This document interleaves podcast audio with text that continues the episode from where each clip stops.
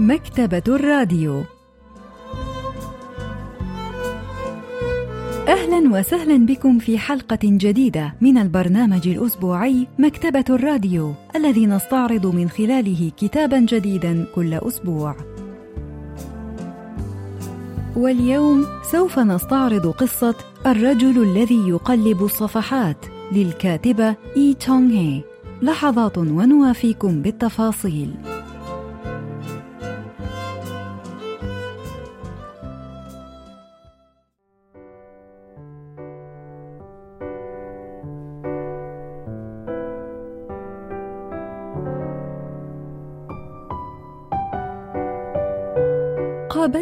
في صباح يوم خميس في إحدى الحدائق. كنت أتأمل زهور اللوتس المتجمعة كسحابات قطنية. سبحت مجموعة من الأسماك في اتجاه واحد بصورة مميزة. وهنا بدأ الرجل الذي كان جواري في تبادل الحديث معي. انظري. تستطيع هذه الأسماك تغيير اتجاهها في كل مرة تحرك فيها ذيولها. ألا ترين أن ذيولها تشبه مقود الدراجة؟ كان رجلا في الثلاثينية من عمره وكان له وجه طويل بنظارة سوداء. واصل كلامه قائلا أليس هذا رائعا؟ وكأن لها مقودا من خلفها فتتحرك جميعها حركات متناسقة متزامنة مع اهتزاز الماء وترقص باستخدام زعانفها. بدت السمكات وكأنها ترقص بالفعل باستخدام زعانفها. وهي تحرك ذيولها كل خمس ثوان في حركات متناغمة أنيقة. كان ذلك الرجل يلاحظ التفاصيل بدقة مذهلة.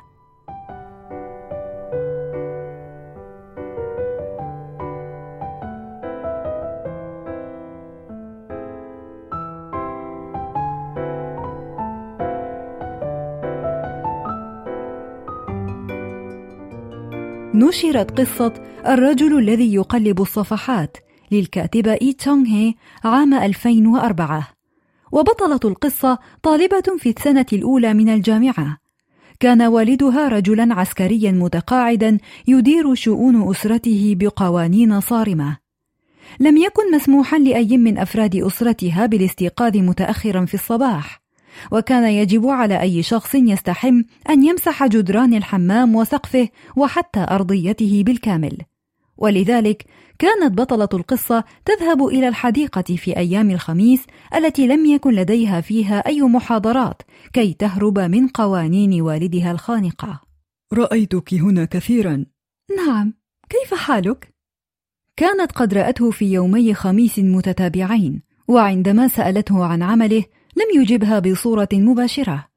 كان من الممكن أن يكذب، ولكنه لم يفعل ذلك. بل قال بعد لحظات من الصمت إنه يعمل في مركز سيول للفنون وإن كان لم يوضح نوع العمل الذي يمارسه هناك.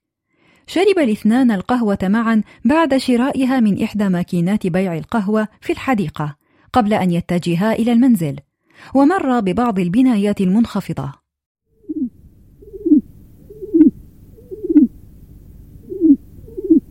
سمع صوتا غريبا. كان يشبه صوت حيوان جريح يلتقط أنفاسه بصعوبة أو انات ألم من طفل مصاب. هل تعرف مصدر ذلك الصوت؟ لقد أخافني كثيرا عندما سمعته من قبل. إنها حمامة. تصدر الحمامات ذلك الصوت عندما يتقدم بها العمر أو عندما تكون مريضة. لدينا بعض منها في الحي الذي أعيش فيه. إنها كائنات حية ويجب علينا نحن البشر أن نتحملها. ثم سألها الرجل عما إذا كانت تحب الموسيقى. ثم دخل إلى منزله وخرج بعد قليل وهو يحمل تذاكر لحفل موسيقي. كان حفلا لمطربة السوبرانو باربرا بوني وكان من المقرر أن يعقد في قاعة الحفلات بمركز سيول للفنون. كانت التذكرة لمقعد في المنطقة سين وكان ثمنها ثمانين ألف وون بعد عدة أيام ذهبت مع صديقها إلى الحفل الموسيقي المذكور، وعندما تلفتت حولها لاحظت شيئا ما بشأن الجمهور. كانت هناك سيدات في منتصف العمر، بدأ أنهن ينتمين إلى ناد اجتماعي ما في مركز سيول للفنون. لا شك أنهن كن يتسلمن تذاكر كتلك عدة مرات في كل عام لقاء مبلغ الاشتراك. كان يبدو أنهن ينتمين إلى الطبقة المتوسطة وكن يرتدين الملابس الصوفية المغزولة أو ملابس من الكشمير مع أحذية بكعب عال. ثم كان هناك مجموعة أخرى من الناس أولئك الذين يعزف أحد من أفراد عائلاتهم الموسيقى. ربما تعزف إحدى بناتهم أو بنات أقربائهم في تلك القاعة اليوم. كانت الأمهات والخالات والعمات التي اشترين عشرات من التذاكر الغالية يتنافسن فيما بينهن في المفاخرة بمظاهر الثروة. فكن يرتدين المعاطف المصنوعة من فرو المينك المقفل بالساتان ويرتدين الأحذية الفاخرة ويحملن باقات الزهور. وكان هناك آخرون مثلي أنا وجون يونغ البسطاء الذين دعوا إلى تلك الحفل عن طريق المصادفة. وآخر مجموعة كانت مكونة من طلبة الموسيقى وخبراء العمل في المجال الموسيقي. وكانت وجوههم خالية من أي تعبير على خلاف المتوقع. ربما كانوا معتادين على تجاهل الناس لهم. كل شخص في القاعة فيما عدا المجموعة الأخيرة كان جاهلا أو مبتدئا فيما يتعلق بالموسيقى.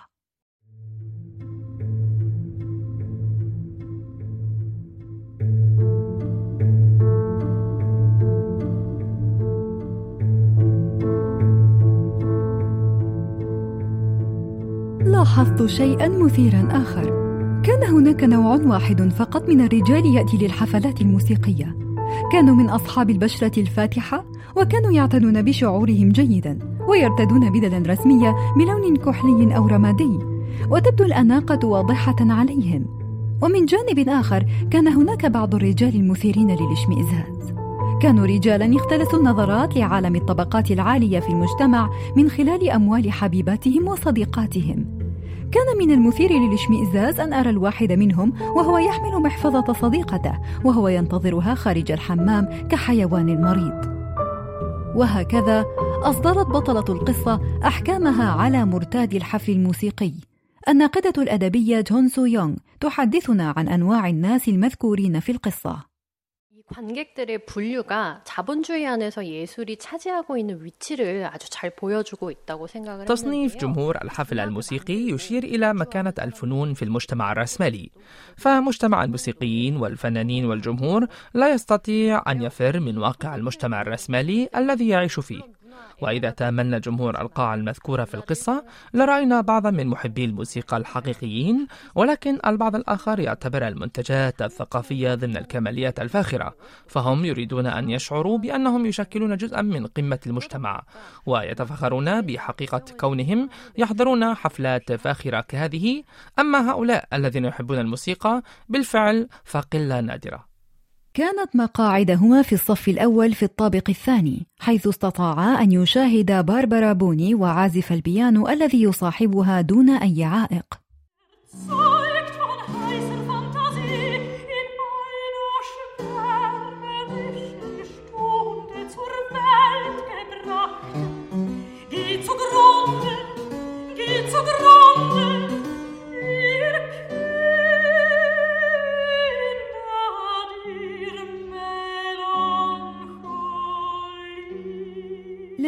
في الحفل الموسيقي شيئا غير مألوف بالنسبة لراوية القصة. فقد درست البيانو في طفولتها كما التحقت بناد لعزف الجيتار الكلاسيكي في المدرسة الثانوية.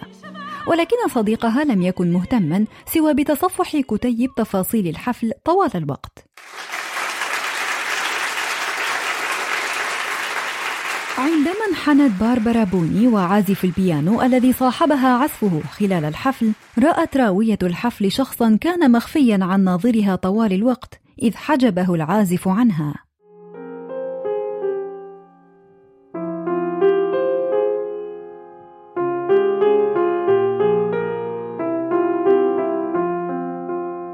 كان ذلك الرجل.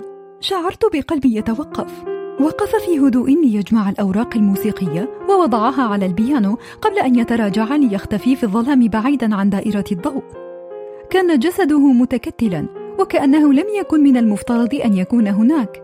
هذا إذا هو الرجل الذي حصلت على التذاكر منه. لم أستطع أن أخبر جون يونغ أنه الرجل الذي أعطاني التذاكر. كان يجب أن يكون من دعاني إلى الحفل أحد المشاركين في العرض أو ما شابه. أو ربما مدير فني أو مدير الإضاءة أو على الأقل أي شخص يعمل في طاقم العمل الرئيسي وليس مجرد عامل مسؤول عن تقليب الصفحات.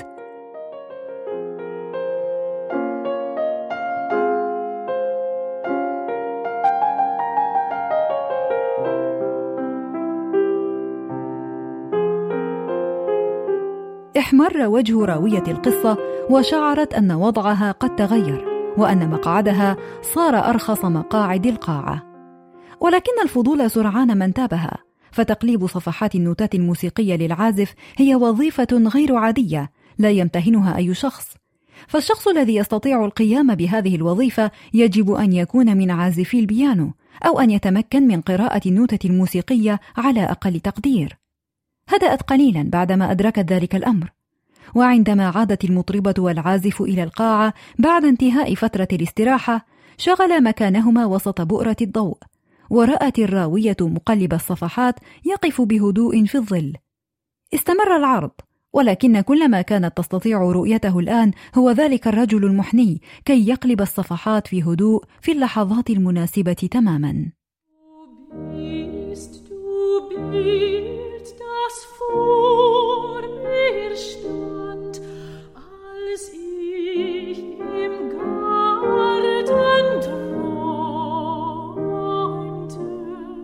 رغم المسافة التي تفصل بيننا، أدركت أن مهاراته في تقليب الصفحات في الوقت المناسب كانت ممتازة.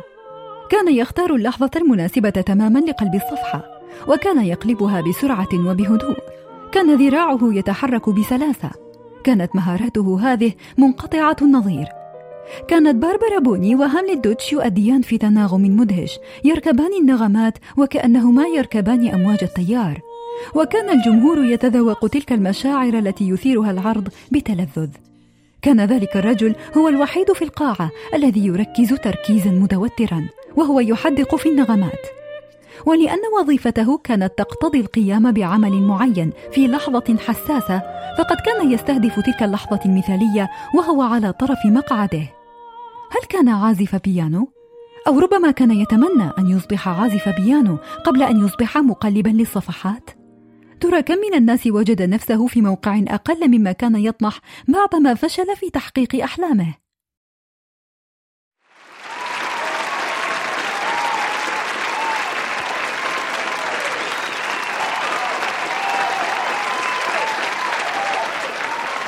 انتهى الحفل الموسيقي مع تصفيق الجمهور الحار وانحنت المطربة أمام الجمهور قبل أن تشير إلى العازف.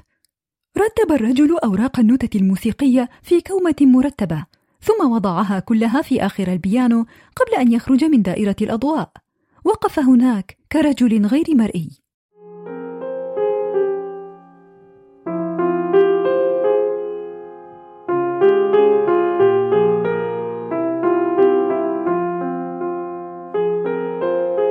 وقف هناك وهو يحني رأسه إلى حد ما وكأنه يشعر بالأسف أو بالذنب حيال شيء ما.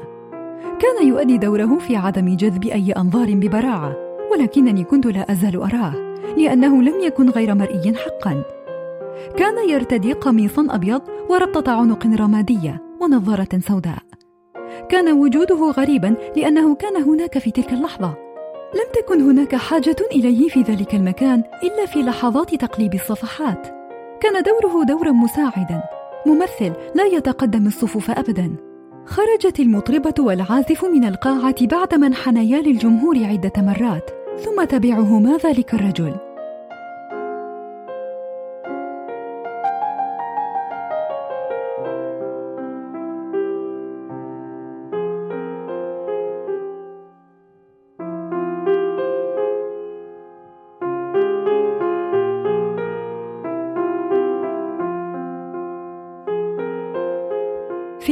التالي ذهبت الراوية إلى الحديقة وسارت باتجاه منزل الرجل كانت تلعب مع كلب في الساحة عندما انفتح باب منزله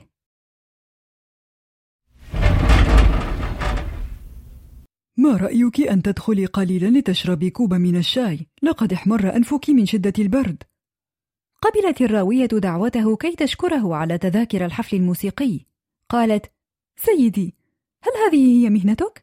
أن تقلب الصفحات؟ هل تكسب المال من تلك الوظيفة؟ قال إنها وظيفة مهمة وإنه سعيد بأنه يستطيع القيام بها ولكن الراوية لم تستطع أن تتفهم الأمر أنت جاد للغاية لا يحب الناس الأشخاص الجادين أكثر من اللازم تقولين إن الناس لا يحبون الجادين؟ يبدو أنك تعرفين العالم جيدا ولكن هل أنت واثقة من أنك على حق؟ لا يهم إن كنت على حق أم لا المهم هو الطريقة التي تحيا بها. أنت تعيش حياتك بطريقة خاطئة. أختلف معك.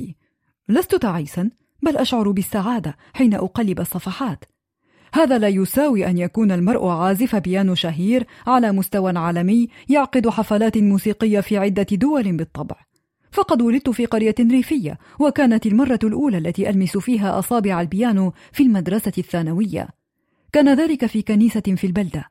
ولذلك كان من المستحيل بالنسبة إلي أن أصبح عازفا مشهورا. ما أقصده هو أنك يجب أن تكسب عيشك من مهنة أخرى. عندما أستيقظ كل صباح تسعدني حقيقة أنني لا أزال أملك الموسيقى وأنا سعيد بأن يكون لي وظيفة تتعلق بالموسيقى. مستحيل! الموسيقى لا تكسب العيش. أنت لا تفهمين. ما الذي ستفعلينه إذن؟ ما الذي ستفعلينه كي تكسبي المال الوفير؟ لا أدري. وهذا هو ما يقلقني. لم أكن لطيفة معك لأنني كنت قلقة بشأن مستقبلي. لقد كنت أقول هذه الكلمات لنفسي في الواقع.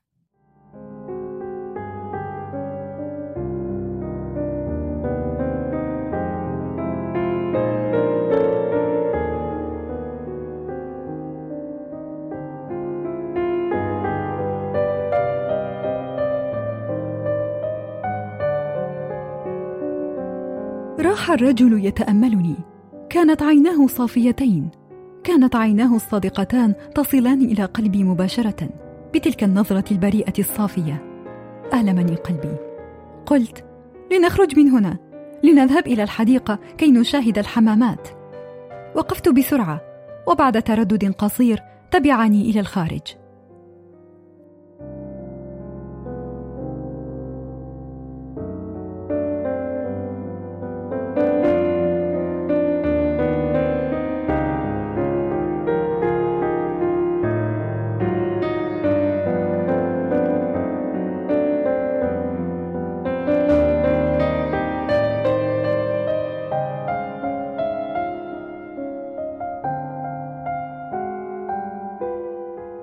الناقدة الأدبية جون سو يونغ تحدثنا عن قصد الكاتبة من المشهد الأخير. 작품은 예술에 관한 소재를 담고 있지만 좀 넓혀서 인간의 보편적인 삶에 تدور هذه القصة حول الفن وحول حياة البشر بصورة عامة فالمجتمع الحديث مجتمع مادي للغاية يعيش فيه الناس دون قيم أو مثاليات ولا يهتمون سوى بما قد يجلب لهم المال والمكاسب المادية ولكن الماديات ليست هي ما يثري حياة الإنسان حقا بل القيم التي تتجاوز المادية وهذه القصة تدعونا لنعيد النظر في حياتنا وأن نبحث فيها عن القيم المهمة التي يجب أن نحافظ عليها ونثريها.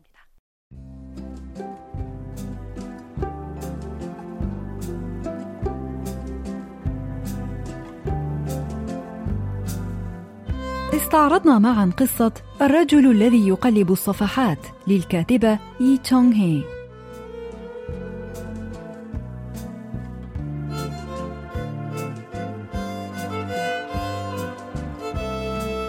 وإلى اللقاء في الأسبوع القادم مع كتاب جديد ومبدع جديد.